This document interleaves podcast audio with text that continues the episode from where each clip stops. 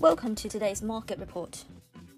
European stocks made cautious gains on Wednesday, pushed higher by commodity heavy stocks with Russian Ukraine tensions in focus, while Swedish telecom firm Ericsson slumped after investigations showed misconduct.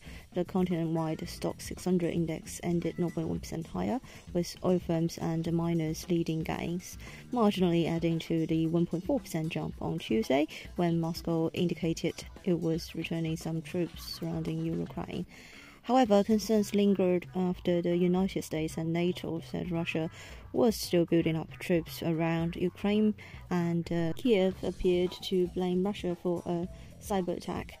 Shares of Ericsson fell 14.2% to be the top Stoxx 600 loser after the Swedish telecom gear maker disclosed the results of an internal investigation that detailed suspect payments and misconduct in Iraq.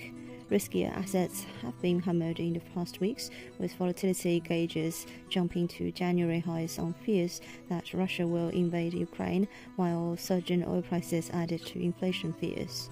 A lot of the risks seem to be in the price, but we could not make an investment decision based on a geopolitical event, according to RBC.